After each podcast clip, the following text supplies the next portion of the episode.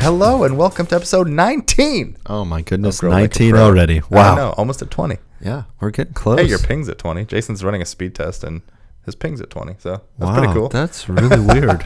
anyway, this What is are the odds? Like a million to one. Anyway, this is Grow Like a Pro. I am Adam Bankhurst. This is Jason Fleagle. Hello world. And we are excited to present our one of our first West Coast full interviews Yep. with The Skip Vaccarello. well done, sir. Yeah, why don't you give a little intro on on our good boy Skip? oh yeah, for sure. Skip is literally a pioneer of Silicon Valley.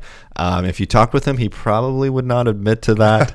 Um, when you talk to him, you would think that he's, you know, Yeah. not done um, these incredible things. He's such a humble, friendly, welcoming guy, and he's, I mean, he's seen a ton of stuff. It's amazing. Yeah, I mean, he actually worked on one of the projects that I believe led to the creation of Microsoft Excel, Which so is basically like spreadsheet technology.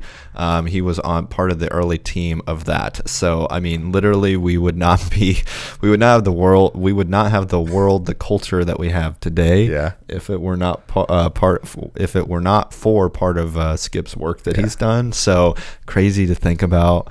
Um, and then, you know, he's uh, obviously involved in working with startups uh, with his fund uh, called One Flourish. Really amazing startup and um, like startup and accelerator fund, basically. So, working with uh, new startups to help them have a cultural impact as well as, you know, making money and doing their business um, aspect of what they're trying to do is really cool. Uh, and then he is also the founder of uh, Connect Silicon Valley which is like a faith-based uh, community uh, event that's actually one of the largest events in Mountain View of its type. So there's over like 900 people that go to these events. I mean, he's got like uh, what is it? The upcoming event in April, Adam is like with Patrick Lencioni, uh, who's a New York Times bestseller. Uh, so many amazing speakers he's had in his past. Like I think uh, is it Chi-Hua Chien um, who was with Kleiner Perkins, an early investor in Spotify, uh, is a good friend of Skip. So, like, Skip literally, I mean, you'll hear him. He's a very humble guy Oh, yeah. in the episode, uh, but he's done some incredible things. His experience, his knowledge, his wisdom is just um, is really in, incomparable in terms of meeting other people. He's he's really a really amazing guy.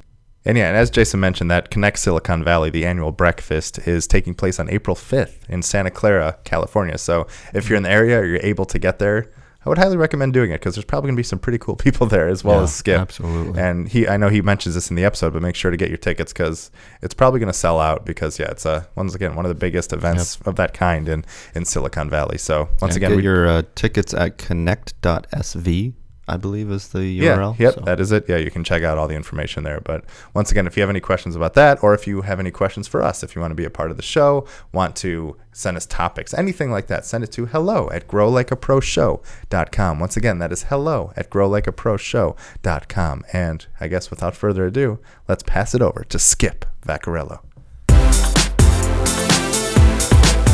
Hey guys, what is up? It is Jason Adam here from the Grow Like a Pro show, and I'm so excited because we have got the Skip Vaccarello, amazing guest on the show today. Skip's got such an amazing experience in, uh, you know, leading tech companies. Uh, he's been in venture capital, angel investing for a, a, quite a while.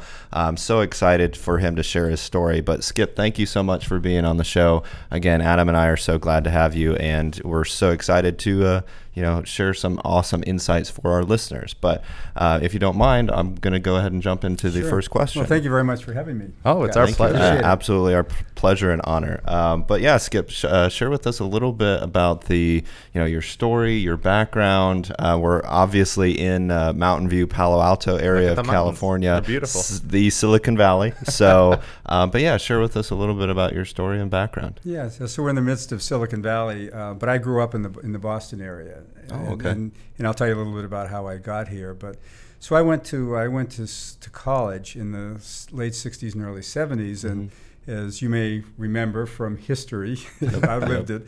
But uh, it was the country was very divided at that time, and I would say even more divided than it is than it is today. Really? Um, and there was what I'd say the difference is it was more violent. There were And like in 1968, there were racial riots. Feminism was just uh, just growing. The war in Vietnam was raging, and so on. So anyway, I went to college during that that Mhm. time. In Boston, did you go to college? Yeah, I went to Harvard. Yeah. Oh, very So I nice. Went to, I went to that's where I went to undergraduate school and went and got my MBA from Boston University. So that kind of affected my background to some extent, in that I always kind of felt drawn to business.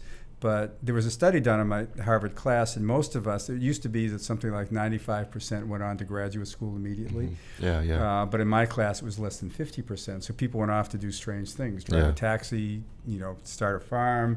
Um, I, I started the, uh, with a couple of friends a waterbed business that was, uh, in fact, we bought our waterbeds from Mountain View, California. Oh, And It was really? more of a, it was really a fun thing. It wasn't a serious business at all. Um, but anyway, that, that's, that's, that's, that's what we did. But, but I got involved. Most of us wanted to do things that we felt were socially worthwhile. yeah. And so I got involved. I was recruited to in a nonprofit organization Mhm. helping mentally handicapped people get Wow. skills and get a job. Mhm. So I did that for about seven seven years, running these these little organizations. One of which I started. So that was sort of sort of the beginning that's of my entrepreneurship. I was recruited to start it. We raised some money from the local city. Um, but in the midst of that, I had gotten my MBA uh, evenings and really felt that I wanted to do something different. Mhm. Um, and I was one of the people that I got to know was someone who had started a software company. If you can envision this, this was 1978, and personal computers were just coming in. Yeah. And and this company had a, a chess program that was the most popular chess program. But more importantly, but more importantly, they had something that was this, uh, which which is second nature today. But they had the very first spreadsheet called VisiCalc Yeah. Yeah. and they recruited me to be the uh, to, to join the company. So the two founders and I, and I was just excited about. it. I mean, today it's all second nature with a with the Mhm. spreadsheet, but at that point it was revolutionary. This was the first Crazy. application that made personal computers worthwhile. Wow. And so I joined them. We came out here to, to Silicon Valley, which is where more most of the action Yep. was. And a fun time to be in the business. I mean, we'd travel around the country, going to trade shows. I'd run into someone and ask what they do, and they might like to bowl. And I'd say, "You want to see a quick way to do a, a bowling average, or a Wow, salespeople a quick way to do a sales forecast, whatever." So it was an exciting time to be in the business. So I was that was in 1979. I came out and uh, you know stayed with with Visicorp, and then they bought a company that I went over to be CEO of, and that was a company that did networking and communication software. Uh, I did that. We eventually uh, sold that company, and then I uh, then I started a company with a with a couple of other co-founders that were one of the f- we did multimedia training. Mhm. Uh, and so I did multimedia training. It morphed into one of the first internet-based applications Oh, uh, to train to train people. That company was called the Saratoga Group. Mhm. Uh, whole story behind that, uh, but eventually sold that company. Did a little bit of time as an investment banker, uh, and also coached um, some company CEOs. And one of those coaching jobs led into one of the people asking me to join as a CEO. He wanted Mhm. to take a step back. The company was called Applied Weather Technology kind of a fascinating company. They had software that would sit on board a vessel, a big commercial vessel like a container ship or a cargo ship, and help route that around around the world, trying to find the Wow. safest, most fuel efficient route. Mhm. Uh, the interesting thing is, I knew nothing about meteorology and I knew n- nothing about shipping, but they wanted a business guy, so Yeah. I really Yeah. enjoyed it. So I stayed there for, for four years. Then I left. Uh, to uh, to write my book, uh, Finding God in Silicon Valley, and there's a whole awesome. story behind that, and, and so anyway, so I, so I so I wrote the book, and and more recently have have started with three other individuals a venture capital firm called Mhm. One Flourish, Yeah, One yeah. Flourish uh, Capital. So that's what I'm doing now, um, and involved in some other nonprofit organizations as well, inc- including one called Connect Silicon Valley. So that's, That's a awesome. brief synopsis. I'm sure we'll get synopsis of my into, uh. What an adventure, man. I'm sure. Yeah, like mind blown. Um, but the uh, I'm sure we'll get into One Flourish and Connect Silicon Yeah. Valley more. But I so how many um, how many partners are in One Flourish right now? Uh, there are four of us. Okay. Yeah, one is in Kansas City, and three of us are here in Silicon Valley. Um, and my own experience, I've been. This is the first venture capital company that I've been Mhm. involved in, but I've done a lot of angel investments over Yeah, the yeah. years, Mhm. uh, and I'm more of an operations sort of Mm-hmm. person. You know, running businesses. Uh, one of the people is a very experienced venture capitalist. His name is David Lane. He Mhm. had Diamondhead Ventures, and now he's part of this firm. And then we have an individual name of Andrew Miller who is in Kansas City, Mm-hmm. and the other is uh, is Reed Rutherford who is here in Silicon Valley. He's been a lifelong entrepreneur Yeah, yeah. and uh, and investor. So that's the four of us that have started. Yeah, I'm sure we'll get a read on the show. Actually, I know Mhm. we talked about it a little Yes. bit before. Yes, sure. awesome. Um, yeah. So, how did uh, Connect Silicon Valley kind of come about? And I, I know you. In my mind, it kind of came from that desire of writing your book, uh, you know, finding God at Silicon Valley. But how did you kind of get that process? And I guess what exactly is it too for Yeah, those who may yeah. be Yeah, What is Connect Silicon Valley? So, you know, part of my story, so I mentioned the business part of it. The, the other part of it is um, during the 60s and 70s, I kind of walked away from faith. It just wasn't important to me, and I was more Mhm. about finding finding the the uh, the right wife, which I'm glad to say that I did.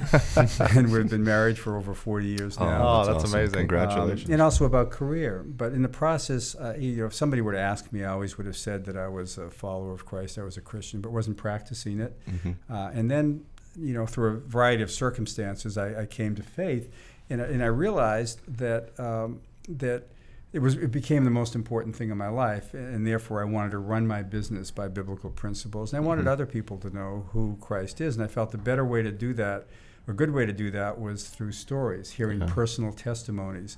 Uh, most people don't want to be preached at, but it's hard to Mhm. argue with someone's testimony, how God's Yeah. worked in their lives. So I thought a, a good way to do that would be to have uh, have events in which people would tell about their their personal story of Mhm. faith. And so we started something that was initially called um, well, it was it was initially it was initially called the Los Altos Community Prayer Breakfast. I was asked to take it over. We called it the Silicon Valley Prayer Breakfast Yeah. and really try to make it as, as very open to people no matter what your faith is but to hear stories of faith so we started so i got involved in 1995 um, and it had been running before that so this Mhm. year is our 25th anniversary and, uh, Oh wow. and i've had a number of company ceos venture capitalists a variety of people and they talk about uh, the importance of their faith and it was really the book that came out of that Mhm. uh, and so because I had you know accumulated, I knew a lot Oh, of these yeah. stories. Mhm. Then I put the book together called "Finding God in Silicon Valley," which is based on the the, the title of a friend of yours, Yeah. Jason Kelly Monroe Kullberg, who Mhm. wrote "Finding God at Harvard." Yeah. And I was given that book at one of my Harvard reunions, and I said, "Wow, people don't think about Harvard and, and God. They certainly don't think about Silicon Valley as in God." But I knew Yep, that there were right. some amazing people of faith. So that was where I got the idea Yeah. in, in the title, and you know, it's so it's it's been it was been fun to do it. I love sitting down hearing people's stories. Yeah. for sure. So well, I and- love that. And we've changed the name to Connect Silicon Valley from Silicon Valley Prayer Breakfast. That's awesome. Well, I love that you lead with stories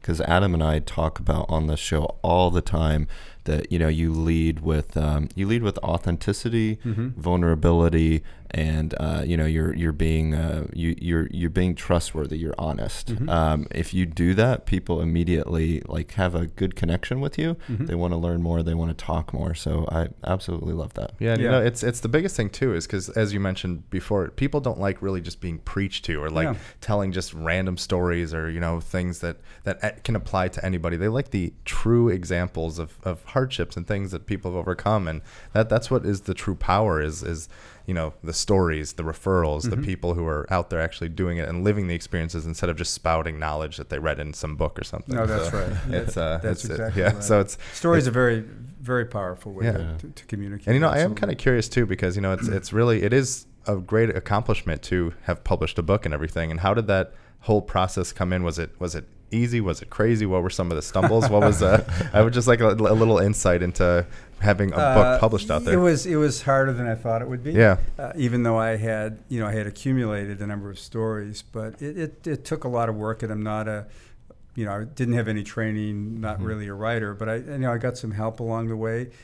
Um, it was very interesting because when I first the first person I interviewed, um, who has written several books, and he made the suggestion to me, which is you may first want to do a blog before you do a book Mhm. Yeah. because I hadn't written a book, and which Oh, was yeah. good advice. So I did Yeah. my blog, Finding God in Silicon Valley, and then that, I turned that into into a book. So I had an That's accumulation of stories, but still going through the process of picking out which ones, making sure it was edited, getting everything together was a lot of work. It took me when I decided to do it. It was about a year from, e- even though I had many of the stories done, to actually put it out and, and publish Yeah. it. But it was a, it was, you know, it was a, it was kind of a fun process, and there's a chance I may do another one. So. Yeah, hey, Yeah, that's right. Once you get Well, started, why not? Mhm. And I mean, a lot for the listeners who may not realize, um, writing the book is like the first step. There's so much more that Mm. goes along with it, Skip. Uh, Absolutely. so, like a- after you get the book written, like if you're if you're going with a the traditional publishing route, like what what do you need to do after that? I mean, because in most cases you're working with like a literary agent, you know, to do a proposal, work with like publishers,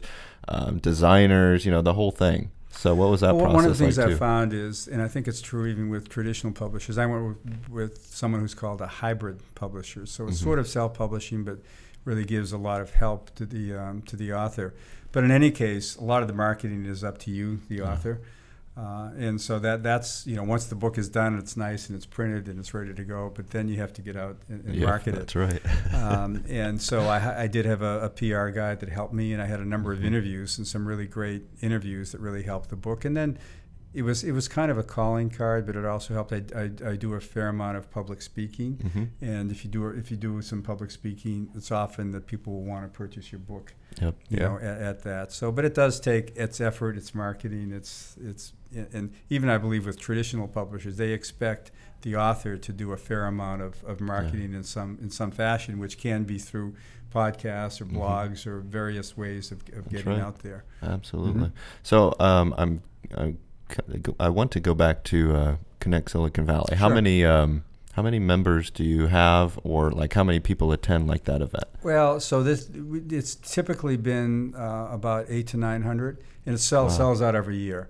Uh, this year is our 25th anniversary. We're going to a slightly bigger venue. It'll be close to a thousand people, uh, and again, I fully expect it'll it'll sell out. Our keynote speaker this year is Patrick Lencioni. Mhm. Some of your listeners may know of, of Patrick. Yeah, He's a sure. best-selling business author. He's written The Absolutely Advantage, amazing. the ideal team player, five dysfunctions of a team. So he's our keynote speaker. And the interesting, what, what Patrick talks about are, are, are principles of how you build teams and how you can have healthy, Yeah. effective companies.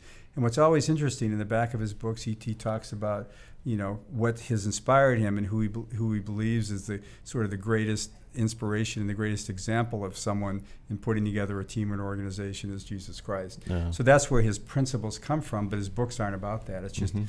it's enduring principles that just make a lot of sense uh, for people to live by. So he's our keynote speaker, and then we also have Sue Warnke, who's an amazing story. Sue is uh, Sue is the um, is an executive at Salesforce, Mhm. uh, and she's going to talk about uh, her her faith journey. Uh, so Sue Warnke is is terrific, and then in addition to the main event, we have breakout sessions. Mhm. Uh, there are going to be four breakout sessions. One of them is an interview with Patrick Lencioni. He's going to That's talk awesome. about how to build an effective organization. There's one on faith and science. Mhm. Uh, that one is, is titled "Is Is Science Irrational Without God?" So that'll be interesting. There's one on faith at work, and there's a venture capital panel. You know, do, do venture capital and faith mix? Mm-hmm. I love that. And Skip, when and where does this uh, Connect Silicon Valley event take place? Yeah, the Connect Silicon Valley annual breakfast is at the Santa Clara Convention Center, hmm and it takes place on April 5th. Oh, okay. In the morning, early in the morning. So it begins at 7 a.m. oh, cool. Well, I, I kind of like that because it's what like a breakfast event. It's a breakfast event, and it'll go through 11:30. That's Nice. really cool. Yeah, a good way to that. start your day, I guess. It yes, for sure. I think it's what I've heard. It's it's the biggest event in South Valley that starts at that time in the morning. Hey, perfect. I like it. it's a good thing to have. so great. Uh, well, yeah. Well, I mean, all this stuff is great, and I love to get back to it. But I kind of want to jump back a little bit Mhm. into the past and kind of Sure. start at the beginning of your journey, in a sense. And you know, you talked about you know going to school and going to college Mhm. and starting some companies and doing all that stuff. And and uh, something that we love to ask people is, did you have any real mentors growing up, or anybody that really kind of helped guide you on a certain path, or someone that you look back on and is, is, has taught you invaluable lessons that have really helped you get where you are today?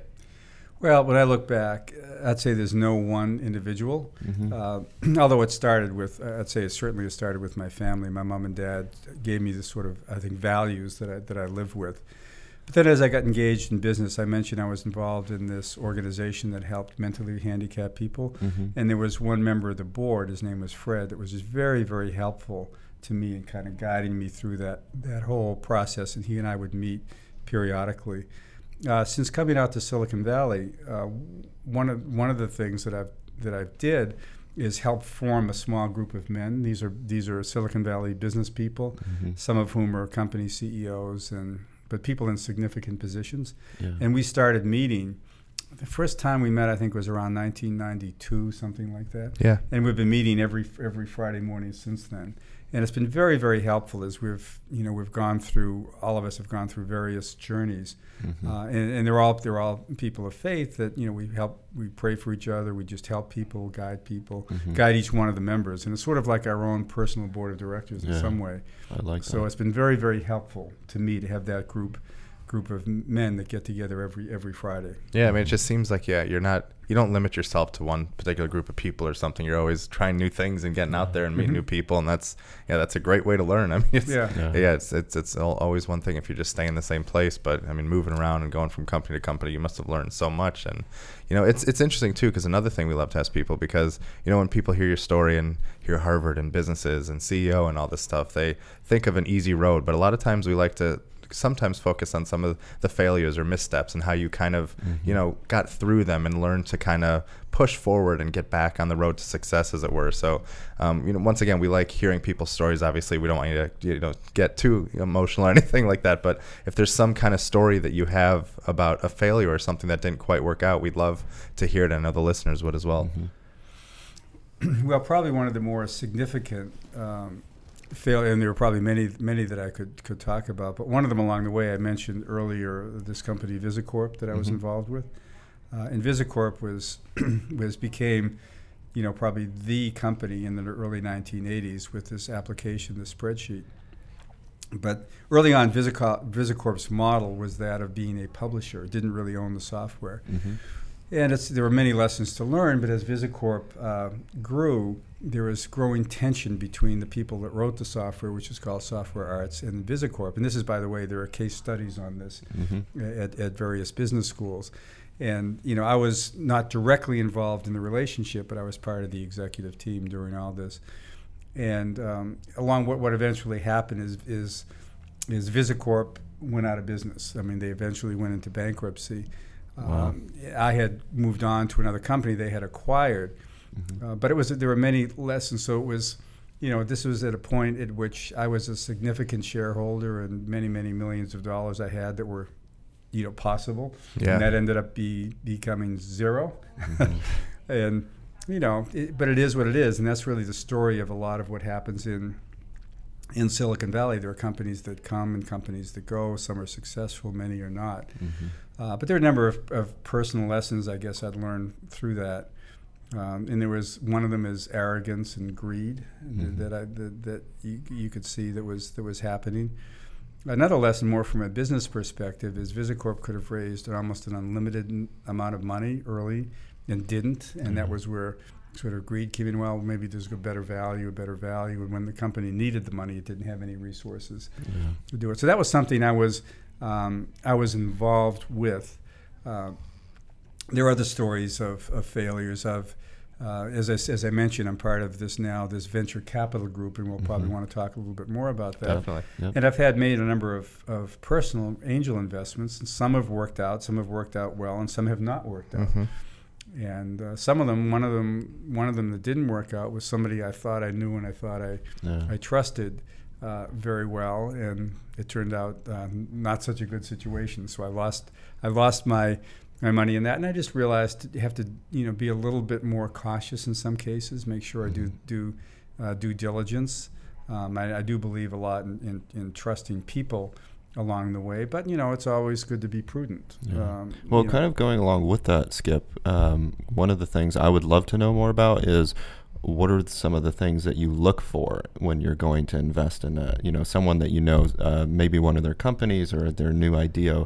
Are, are there like any things in your head that you're like, check, that's good, check, that's good? And you just mentioned like due diligence. Right, sure. So what what does that process look like for you? Yeah, and maybe I should take one step back and say, why did we start this venture Yeah, yeah, capital please. firm Yeah, please. to begin with?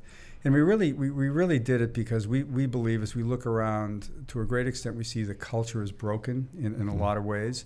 Um, certainly politically, it seems to be broken, but even a lot of the businesses, and a lot of the businesses here in Silicon Valley, I Mhm. mean, there are stories, and, and the press certainly covers a number of them, in, in which you know, the there is there are sort of failures in the part of business. I mean, some of the more well publicized them were was Uber had with its founding CEO was all sorts of issues and problems there. Of course. More recently, Facebook had some privacy issues, uh, and there's a story of Theranos that you may have read about. yeah. There's the book Mhm. Bad Blood and Mhm. and millions of dollars. I mean, so, so there was a lot of sort of the culture is broken. Our belief when we started uh, One Flourish was that we had hoped that through business is one way you can affect the culture. I mean, certainly through government education, there are other ways to affect it. And so we really started it with the idea of of really trying to help entrepreneurs build the right culture in their Yeah. business, and in doing so, maybe help change the culture at large. As you know, and how how much we could. Mhm. So that was the that was the, the, the basis of why we wanted to start the comp- to start the company. I like that. And very interestingly, so I teach I, I teach a course on, on leadership and ethics, and there have been a number of studies that, that have shown that that if people are running their business by by the right values, that that Mhm. business has a greater chance of success. So there's one. There was a Harvard Business School article that was written, and they they were citing a survey. But I think the company was KRW International, Mhm. and they asked employees um, about their their uh, the values of the founding of the executive team and the CEO. And these were these are values like responsibility, uh, compassion, forgiveness, integrity. And interestingly, what that what that found is the companies in which the employees believed that those that their CEO emulated those values, they returned to five times greater return on assets the company than than than those that didn't report that Wow, from employees. So, and there was just much more evidence. I mean, if you read some of the business authors I mentioned, Lencioni, you know, my favorite, uh, another favorite business author is Jim Collins, talks about the importance of values Yeah. in business. So anyway, we, you know, so one of the, you asked back to the question you asked is what do you look for? The most important thing is we look for the CEO, the entrepreneur, is a person of character that really wants to live out his or her values and have those values go th- go through the business. I mean, there are other things clearly, uh, and that is that is the, does this entrepreneur have a, a real sense of the market and a passion? Mm-hmm. Um, and, and the passion, what we look for is a passion not necessarily to make money, but to make a difference in the world. So they Yeah. feel that what he or she is doing is going to make a difference in the world. So you want to you want to understand that, and then then you have to do the regular analysis. I mean, is mm-hmm. this potentially a big market? With a venture capital firm, is to really produce income for your limited partners, you have to get you know ten times or more return on investment mm-hmm. Because you know as we invest in seed-based companies, seed seed financing, is that some of them aren't going to make it, Mhm. uh, and for a variety of reasons, markets change, you know, issues come up. So therefore, you have to find a business that is going to provide a uh, you know the potential for a good return on investment. Mm-hmm. One other thing that I, that I didn't mention at the beginning is it's not just the entrepreneur. What I've found is that successful firms have a team of people, not an individual. Yeah. And if you look at, you know, many, many companies, there's usually been a team. The team could just be two. Yeah. Steve Jobs and, and Steve Wozniak, Yeah. for example, but That's many, right. many other companies. It's usually more than one. So you want to see that there is a core team, and then they'd have the ability to recruit that team. So Mhm. I mean, those are some of the factors that go into, you know, to making making an investment. And then I guess for you know for the, those out there that are you know starting up a company that are at the beginning phases, what is the good time for the company to come speak to a company like yourself? Like what what should they have? What should they be aware of? What kind of questions should they like? What what what should they have when they comes to Skip and say, hey, we're looking to for some investors? Well, Adam, that's a, it's a very good question, and I'd sort of answer it this way. I think the entrepreneur has to decide: do they in fact want outside money or not? Because that's a, it's a different responsibility when you get outside money. I'll just give you a, a personal story about that. I mentioned one of the companies that, that I started uh, with uh, co-founders that was called the Saratoga Group. Prior to that, I had sold my company to 3Com Corporation. I stayed a year at 3Com as division general manager, and they had offered me a, a an executive uh, position. But I had young children, at the time. And I realized as I looked around, I realized I loved the company, I liked the people there, but they were essentially giving their life to the company. And I wasn't ready to do that. Mm-hmm. With young children, I really wanted to spend time with them. So I, so I started a business. Most people would say, well, that's crazy. You know, that's going to involve a lot of time. But really, I started it with someone we shared the same values, Right. family values. So I could, for example, take off in the afternoons and coach my kids soccer. Oh, that's great. And we worked hard at the business when we needed to, but we also had value. But it would have been different if, if I mm-hmm. had some outside money that was a different responsibility. So I think the the small business owner or entrepreneur has to decide that. Do, do they really want that responsibility of, of outside outside investors? And if you do, one of the things I would say is, you know, don't don't just pick the first person that's going to give you some money. Do mm-hmm. some research on those people Yeah. that, that that you're you're going to have as investors. You know, do your due diligence on them as much as they will do your Right. due diligence on you. Yeah. It's important to pick out the right investors. If you pick out the wrong investors, and you could be all sorts of trouble. Mm-hmm. Um, you know, Because down the line. investors are a part of the team of the company, so it's got to be, in my mind at least, Skip. You know, they need to be aligned with the same kind of mission, Mm-hmm. passion, um, future goals. Um, so that's one of my things. As you're kind of think uh, saying that is like you've got to be in alignment because you're you're both inviting each other into uh, their, their each other's lives in That's different right. capacities. Mhm. So yeah, you're going to could be good or bad. It's Yeah. sort of like not not quite the same, but it's sort of like a marriage of Oh, yeah. sorts, right? Yeah. So you Oh, have to, yeah. you have to make sure that you do. You're absolutely right. You, you know, you need the same values, the same goals. You don't want someone who invests that's going to look for a quick turnaround. If you're trying to build a business with long-term value, that's that's Mhm. not necessarily going to work. yeah. And uh, you know, so uh, doing the due diligence on the investor is very important. And I know it's often entrepreneurs are desperate for money, right? course. Raising money is probably one of the hardest things they can do. Mhm. But to be careful, to be cautious, make Yeah. sure you get the right investors. For sure. Well, Skip, so what, I mean, you've probably worked with so many companies that you haven't even mentioned on uh, this recording. uh, but what are some of the most common challenges that you see that startups and small businesses are facing? Um, as they're, you know, it might be uh, raising money, it might be, you know, team dysfunction, or is there any things that you've kind of seen with your partners at 1Flourish that the, it's like, well, you know, most of them are in this bucket. It's a team issue, it's a financial issue. You know, what are some of those most common Well, things? for the entrepreneur, the, the, the first thing is is deciding what, what business you're in. Mhm. you know, and then um, so you have to make that decision. Believe yourself. This is going to be a, a, a good market, a good company. So you, you make that decision. You're convinced. And what I've often found is that the most successful companies and most successful entrepreneurs are people that are really trying to solve a problem that they may have experienced themselves. So Mhm. they have personal experience with whatever the issue is. That's not doesn't have to be the case, but that's often often um, the you know the case. So that so, so that's one. You have to decide the business, raising money, or as I said earlier, deciding if you want to get Mhm. outside money, or sacrificing you know your personal resources to do it. And so that's one of the things you should talk to your spouse about it. Yeah. Yeah. because Very your spouse may, important. may may or may not be willing to make that sacrifice Right. to Yeah. you know to to um, to take money out of your your savings to do it. So you have to manage that personal stuff at home and then Mhm. raising the money. And then certainly beyond that is really getting to know the the customers that you have, whoever you're producing the product. I see time and time again Silicon Valley company Silicon Valley companies come up with a good technical solution to something because they think it's brilliant Mhm. but you know the customers may not think it's so brilliant. Yeah. uh, so it's to really test the idea, really get to know customers, and help them, you know, decide or help them help help you help help have them help you figure out what this product should look like, what it should be, maybe even how it should should be priced, and so on. So that's that's important. Really getting to know the target audience uh, that you have, and of course recruiting and building a team. You know the the it's really hard to to uh, get rid of somebody who is who is not a good member of that of your team. Yeah. Um, you know, so take the time. Don't just take it, and don't take people just because of their technical expertise that they're a great developer or a great marketing person and so on.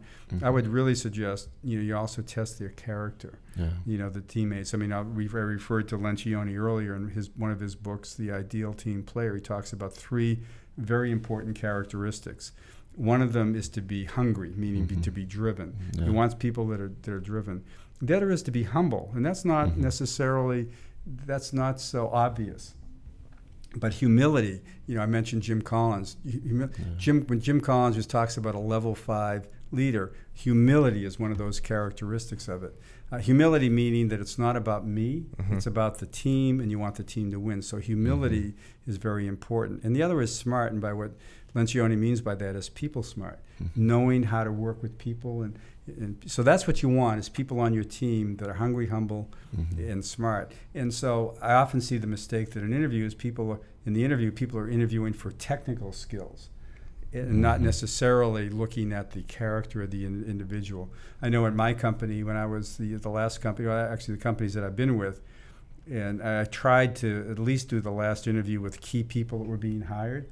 And I wouldn't ask them about any of their technical stuff. I was hope that they were properly screened for that. But I try to test their character, yeah. you know, and their attitude. Yeah. So that was what I found was very important. Oh, I love that. Well, Skip, I mean, at least in my experience, and you know, you have so much more. There, like, there's no comparison in, in terms of my experience compared to yours. Uh, but in my experience, you're telling me that I'm old. well, well maybe oh a, maybe a nice way of saying that. Um, but the um, like in my experience, I've seen that um, there's usually three areas where there's a breakdown in a company. It's either the internal component, and the internal components are really, you know, the personality of the entrepreneur, the ability for them to lead themselves, mm-hmm. the uh, team that they surround themselves with, the story that they're trying to tell that separates themselves from, you know, their competition, uh, and then external components like what they do and how they do it, mm-hmm. and then relationally, like you mentioned, how, can uh, do they know who their ideal customer or client is? How do they they, you know, connect with them? Can they serve them in the most effective way possible? So I kind of like have seen commonalities that you know uh, well forbes uh, magazine did like eight out of ten businesses fail within five years and here's the reasons why and i would argue those are symptoms not the disease you mm-hmm. know the disease really is a breakdown of one or more of those three areas the internal external or relational components of a company mm-hmm. I would agree. good work, Jason. I don't, know, I don't know that I can add much to that. It's a very, it's a very good, very good summary. Awesome. And um, cool. and people don't often. I guess I'd, I'd, focus. The one is the relational part of it is very yeah, important. That's right. You know, life is relational, right? You mm-hmm. build you build relationships, relationships with customers, relationship with vendors, relationship with employees. Mm-hmm. So the relational aspect of business is very very important. Yeah, yeah for sure. And well, I think it was um, Zig Ziglar who said to sell is to serve. Mm. You know, that idea of you're putting other people's needs first before yourself. And by doing that, you ultimately, you know, are able to get what you want. I yeah. think his famous quote is you can have everything in life you want if you just help enough other people get what they want. Mm-hmm. And I love that. It's a good one to live by. yeah, service service is I mean, there's a big thing that people sometimes talk about is servant leadership. That, yep, that's what exactly. it's about you know, a company is is the CEO, the running of the company is serving people, mm-hmm. not being served. Right, yes, that's right. Yeah. Very important. And you know, a lot of these stories and these lessons and you know tips for startups are are great, especially for people starting out. But I'm very curious as to some of the companies that you've worked with. Like, who are some of these startups that really kind of really heeded those messages and really did great, or were some of the most memorable or awesome companies that you've had a, the pleasure of working with or helping succeed? Well, let me think. There is one that I would that I would. I mean, there are probably several that I could that I could point to. Uh, one of them that, that, that, comes to mind is an individual by the name of Victor Ho. He runs an organization called FiveStars, and and and they have like a loyalty card. Mm-hmm. And Victor was very very. Um, he really he, he ended up sacrificing a lot to start this business. I mean, I think he talks about he lived on ramen for, for months. Oh man! And kind of and kind of before he sort of self funded the business, and then through a number of breaks, he he really kind of got it got it together. Um, and and this will kind of go into the spiritual side of it. But Vic, Victor spent a lot of time praying about his his mm-hmm. company, and and really trying to run the business the right way. There's a quote that I have in my book, and it goes for, from Victor, and it goes something. And, and, by the way, I should say that the company is now doing very, very well. They started maybe seven or eight years ago. I think they're up four or five hundred employees in the company. Wow. They're based in wow. San Francisco. Amazing. Doing very, very well. But he was someone that really wanted to run the business the right way. Mm-hmm. And uh, he had a quote, um, and, and, the quote is was something like this. It says, uh, even if we go down in flames, I want to make sure that we run the business the right way. Mm. Uh, so even if we go down, and means what was important to him was the use the, the, the, the partners in the business. Everyone was being treated the right way Yeah. and running the business the right way. And there's no guarantees for success. I mean, it is something like nine out of ten businesses fail. I mean, that's just a fact. Markets change. Circuit. I mean, the the uh, economy changes. Mhm. Uh, in fact, one of the things I'll just I'll just mention is one of my business partners, David Lane, says that whenever he sees a company that has a liquidity event, meaning like they go public or they're acquired, Mhm. he said he always likes to look at the first business plan that, that he looked at. He said inevitably the business that they're in at that point is different than the Oh, way yeah. they started out.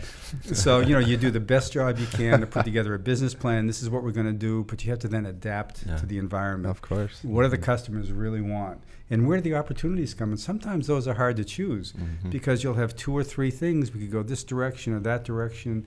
And that's why you often you, you need some some wisdom Yeah. from Mhm. some outside, sometimes some outside people. It could be board members, it could be friends. Mhm. Uh, but that's that's life is that like that. It's, you have to be uh, you have to adapt to the to the environment because it changes. That's yeah, right. you know, there's a lot of people who love to hold on to the past or the old way of doing things, or and you go back to the you know arrogance and people who think that they know that everything is right and their their way is is the best way. And you know, as, as an entrepreneur and a CEO, you obviously have to have some of that. But as you said, Mm-hmm. it is a team effort, and the market changes. Um, yeah, all the time. and I think that's such a good point that when you start a business.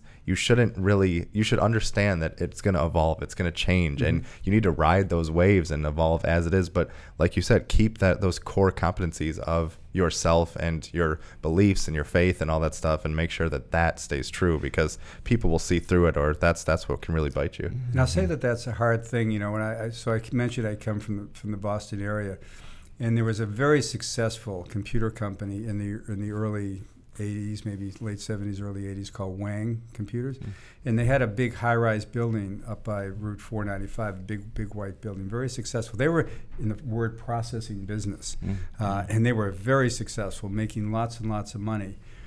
But they, you know, when personal computers came out and they had an opportunity to dominate that, to come out with word processors, they couldn't do it. They couldn't make the change uh, because it would have undermined everything they do. So there was so much pressure for, I believe, I didn't know people personally in the company, but from the salespeople, everybody else, hey, we can't change. We're so successful.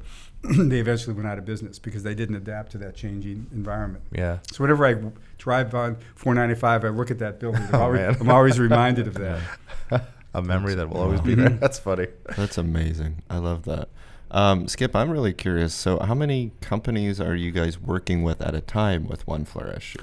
Well, we're just really starting the fund. Okay. We're, we're in the process of, of raising money uh, right now, and, and so we have we've made a, a few investments uh, Mhm. to date, and we're hoping to make more. I mean, we're going to have this will not be a, a big fund. We're looking at raising a twenty million dollar fund. So Mhm. in that, we, we might end up with ten or fifteen companies, but we're hoping to, that it'll be a success, and then we'll have a second fund and a third fund. Oh, of course. Uh, so that's what we're, we're just we're just starting this up right now, raising some money, but we've made a, uh, couple of investments uh, uh, already. Yeah. Awesome. And then, and what does what does a typical day look like for you, Skip? I mean, how does you know you say you're in the process of doing this, and, you, do- and I'm sure it's you know it's crazy, and it's you probably don't have that set of a schedule. But what does kind of a day look like in in this type of lifestyle? Well, I start every day uh, with time time with God. You know, so I start the day with usually I, re- I read the Bible, I have a devotional, and I pray. So that's how I that's how I start the day. Mhm. And then often I will work out sometime, maybe early in the early in the morning. Uh, today I didn't because I was meeting you guys. Yeah. Sorry I- about that. but I will- but I will do that later in the day. I always try to. I, I find physical fitness is important, Mm-hmm. and so sometime during the day I, I will I will work out. Then the rest of my day, it, it's just I look at I'll, early in the morning. I'll look at my schedule, and it could be meetings like Mhm. this. It could be I do. I spend a lot of time one on one having coffee with people, just Mhm. um, just talking to them. And then I'll have scheduled meetings. And these days, more and more of the meetings are video conferences as opposed to personal conferences Yeah. Mhm. uh, which can be equally effective, and then you don't have to spend all that time to, to drive. So, you know, a fair amount of time, you know, in meetings, one-on-one discussion, and, and those sort of things. So every day is a little different, but uh, spending time with God at the beginning of the day I find is important, and working out sometime during the day Yeah. is also I know, yeah, I know Jason has made me walk up all these San Francisco hills over and over again this trip. So we're getting a lot of that this time. well, I, I love that skip how because a lot of people don't realize that maintaining a balance between you know like your emotional health, your physical health, and you know your mental health is so important. Like um, having that balance allows you to, um, in my opinion, uh, push a lot harder than other people. well, balance is important. The other thing I didn't mention about my day is I always I try to be home for dinner Yeah. with the family. Now it's a little bit easier because my, my children are grown up and I have grandchildren. Oh, and so it's that's awesome. My wife, my wife and I.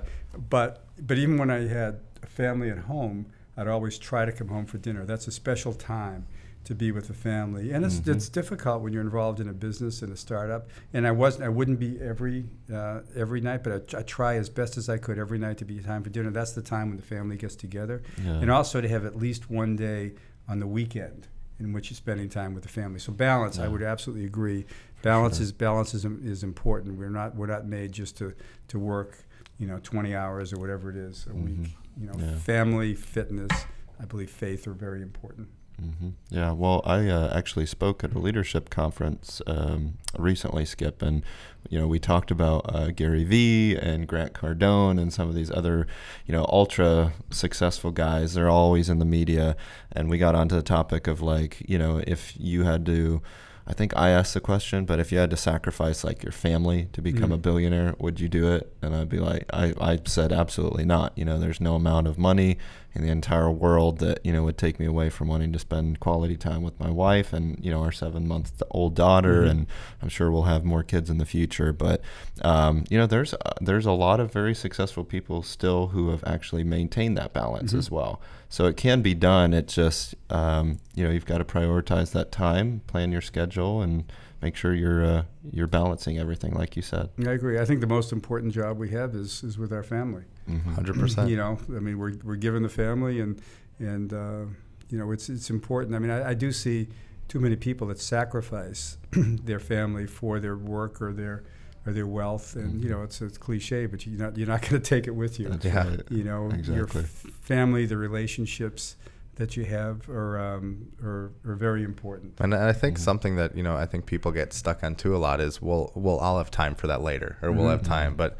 time goes pretty quick. and Before you know it, you're looking back and it's what what, what happened. it's Yeah. just no, it's that's crazy. right. You can't relive those moments. T- It goes very, very, very fast. So, Yeah. yeah. yeah that's right Spending that time is, is, is so important. Spending the time with, with family and with friends. And and what kind of stuff do you like to do? You know, with your family and friends. Do you do you guys travel? Any sports? Any other thing that you guys kind of like doing outside of the work or the daily routine, as it were? Yeah. So I, I mean, as I said, fitness is important to me. So tennis is one of the things I love doing. So I'll Oh, play great. tennis periodically. Um, we have a place. So I live here in Silicon Valley, but I, many years ago we bought a place in New Hampshire on a lake. Mhm. And so I spend summers and I will work remotely out of that. But what's nice about it, it's a gathering place for my children and the grandchildren. So we just have a great time with them, you know, playing in the water, playing in the lawn, going walking down to get ice cream, Yeah. do things like that. So so we we enjoy that. And and I do travel some. Now my daughter's Silicon Valley is so expensive. They've moved Mhm. away. One is in Spokane, one's in North Carolina, so we will travel to see them. And the good thing about this day and age is you can be working out of no matter where you are, That's very whatever true. location you That's are. right. But you know that's why that's that's a priority for us is spending time with our children and grandchildren. That's awesome. I love that. Well, Skip, kind of getting on to the next question, um, and it's a two pronged question. Mhm. Um, where do you see 1Flourish and Connect Silicon Valley going towards in the next like five years? Like, what what would be your dream if they could get to a particular point? Um, you know, an ideal kind of spot. What would that that look like for both of those organizations? I'll talk about them one at a time. With with Connect Silicon Valley, so this will be, uh, uh, as I mentioned, our 25th year. We're going to do a much bigger thing than we've done in the past. And what I would say is, it, it, you know, if if it's it's God's will, we'll, we'll continue to do what we're doing. We've expanded it so there is this annual breakfast, and we also have four quarterly events that we do smaller, typically in the vicinity of maybe 80 to 150 people, a smaller, more intimate setting. So we'll do that. Uh, these are all morning events. We've done one evening event, so I could see us doing some more evening events. We call them Tech Talk. in which someone will come and talk about their technology in the business, but they'll also talk about their personal testimony. So, you know, I'm not sure, but those are the sort of things that we I would expect that we would do if if God, you know, continues to, to, to bless that. And the purpose of it, maybe what I didn't say earlier, is all we try to do is open up conversations about life and faith. In fact, mm-hmm. that's the way we describe it. Connect Silicon Valley conversations about faith and life. Yeah. And we just want to open up conversations with people. We're not about converting people, but we really want people to think what, what we believe is the most important decision in life any individual can make is where to put their faith and trust. Mm-hmm. Do you put it in your business? Do you put it in your family? Do you put it in your athletic skills? Or do you put it in God? And so we just want to help people think about that as they listen to the stories uh, of people that have gone through sometimes some amazing hardships, some success, and sometimes found that success hollow. And yeah. that was how I, I didn't talk about how I came to faith, but that was, you know, I had, I came from a family that didn't have much money. I was the first one in my family to go to college, and I was began to have some success, and I realized there has to be more to life than that. Yeah. And so it can be through success, it can be through hardship, or whatever else. All we try to do with Connect Silicon Valley is is help people think about those bigger questions of mm-hmm. life when they listen to a story. With 1Flourish, as I said, we're, we're, in the process of raising money for the first fund. We're making some investments, and we'd hope uh, that we would experience some success. We'd have a second and a third and a third fund. But also, um, I would I would hope that we will pass that along mm-hmm. to people that are that are younger, you yeah. know, than we are that can continue that and continue that success. And it's actually the same thing with with uh, Connect Silicon Valley. You know, I've been doing this for for a, a number of, of years, and, yeah. and, we're trying to engage more and more people to sort of uh, to take on that responsibility. So that was that's the case of both of them. I love that. That's amazing. Um, well, uh, Adam, do you have any other questions? Because I've got one final question. Yeah, go for it. Um, is there any like final um, advice or insights that you would offer to like an entrepreneur or you know someone that's just starting out for you know ways to um, I guess get the skills that they need to become better at what they're doing. Like, is that through um, you know listening to podcasts like this, or is oh, that that's for sure? yeah, that's the only reason. Good is that like you know because uh, I think you've already mentioned some good books. Is it through reading more, um, getting out there, networking? What are what are some of those final things that you would say that to help well, them out? Well, one of the things I'd say is to be a lifelong learner. You know, the everything keeps changing. You, you learn from. I mean, I think books. I, I love reading books. Uh, so books is certainly one thing to do. Uh, the other thing I'd say, which we mentioned earlier, is just really focus on relationships. Uh, mm-hmm. And that's mm-hmm. relationships with your family, relationships with your business partners, and so on. Some of that, but by the way, can you know, as you're building them, sometimes it can mean tough love. Mm-hmm. right? The best thing you can do for someone is sometimes call them out when their behavior isn't isn't right. And I mean, the same thing is with children. You don't just let them do whatever. Right. You know, there's sometimes discipline that's needed. But building those relationships over long term makes sense. And, and, part of that is what you mentioned, Jason, is, is networking. Yeah. yeah. I remember my dad told me that early on. My dad was a sales a salesman. He says networking, building network. And I would I would kind of dismiss it all. but but truly, life is, is, is, is a lot of it's about networking, who you know and who's who you can help. You don't always look to other people helping you in your network. Who can you help? And you mm-hmm. build up, build those relationships over time. Um, I remember there was a quote, and I, don't, I won't say this exactly right but it was it was a quote that I read at one point. It said, the, "You know, in the end, meaning when we die, the most important thing is who we loved and who loved us, mm-hmm. and that's yeah. all that counts in the end. And we have we all have a legacy. Yeah, um, we're going to leave a legacy, and the legacy is really going to be not about companies that we've built necessarily. It could could be, but it's really the legacy is going to be about the relationships that we have. So I'd yeah. say that's that should be the focus. And business can be a vehicle to do that. Yeah. You know, to serve people and build relationships. I mean, I think that's so valuable because yeah, like you said, I mean, even when we're gone, and hopefully it's in a million years, but when we're gone, those that we impacted will continue to change the world and continue to make a difference because of what we have done, what you mm-hmm. have done in mm-hmm. your in your everyday life, and how you have treated them and how you have treated everyone. And I think that's just such a valuable valuable lesson that people mm-hmm. need to need to remember when they're focused on what's important in life. Mm-hmm. Yeah, absolutely. absolutely. Well, Skip, thank you so much for taking time out of your schedule to be on the show. And Skip, what are some of the best ways that people can connect with you? Like, do you want to share any websites or social media? Uh, you can even share your email with the listeners to get connected with you. Well, probably probably three ways. One is if you're interested, if your audience is interested in Connect Silicon Valley, the URL is connect.sv. So it's connect.sv. Uh, I have a, a, personal blog. It's called skipvaccarello.com. The last name is V as in Victor, A C C A R E L L O. So it's skipvaccarello.com. And also the blog Finding God in Silicon Valley. And that's mm-hmm. Finding God in Silicon Valley, all one word, findinggodinSiliconValley.com. Awesome. So those are the uh, those are the three ways people could could get in touch with me.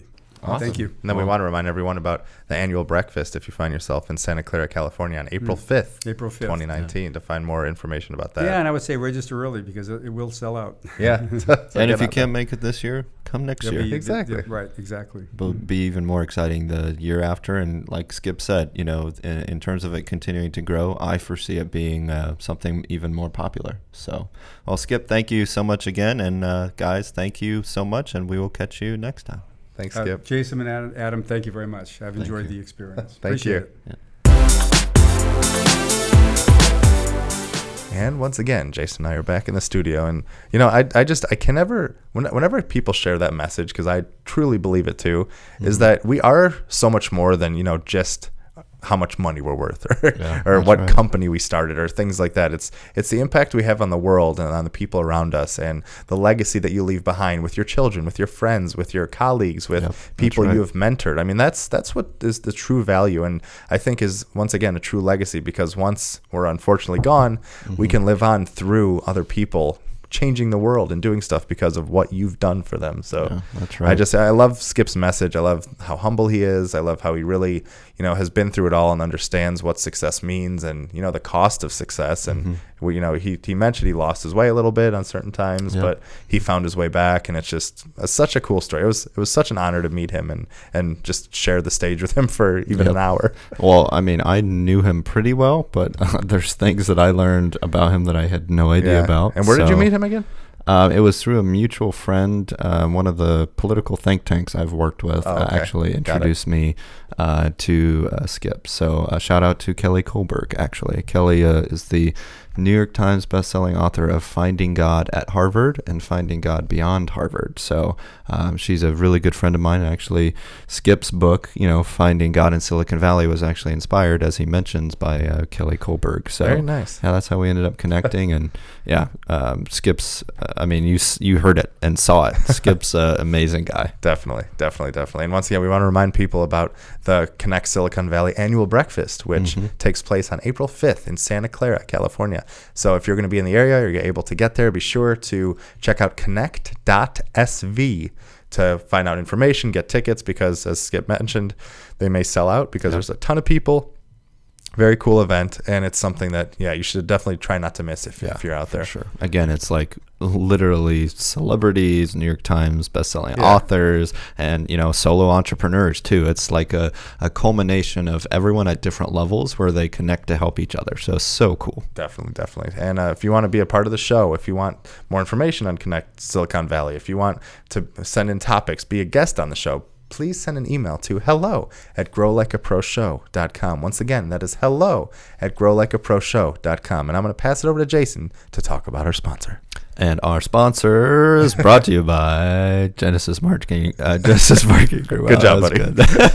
Sorry, Genesis. uh, but yeah, Genesis again. They they do reputation management, uh, website development, social media marketing, uh, pay per click, e-commerce, a lot of different things. But at the end of the day, what you need to know is if you've got a business, they can help you grow. They can help you overcome your challenges. They can help you make more money uh, define your story, share it with the world, and then ultimately bring in some more leads for your business if that's what you're looking for as well. They really come alongside you, get to know you, figure out some of those challenges, and create some solutions that can help you get from where you are to where you want to go. So, incredible company. I mean, again, we could not do this show without them and their support. So, we're actually here in their studio that they've got.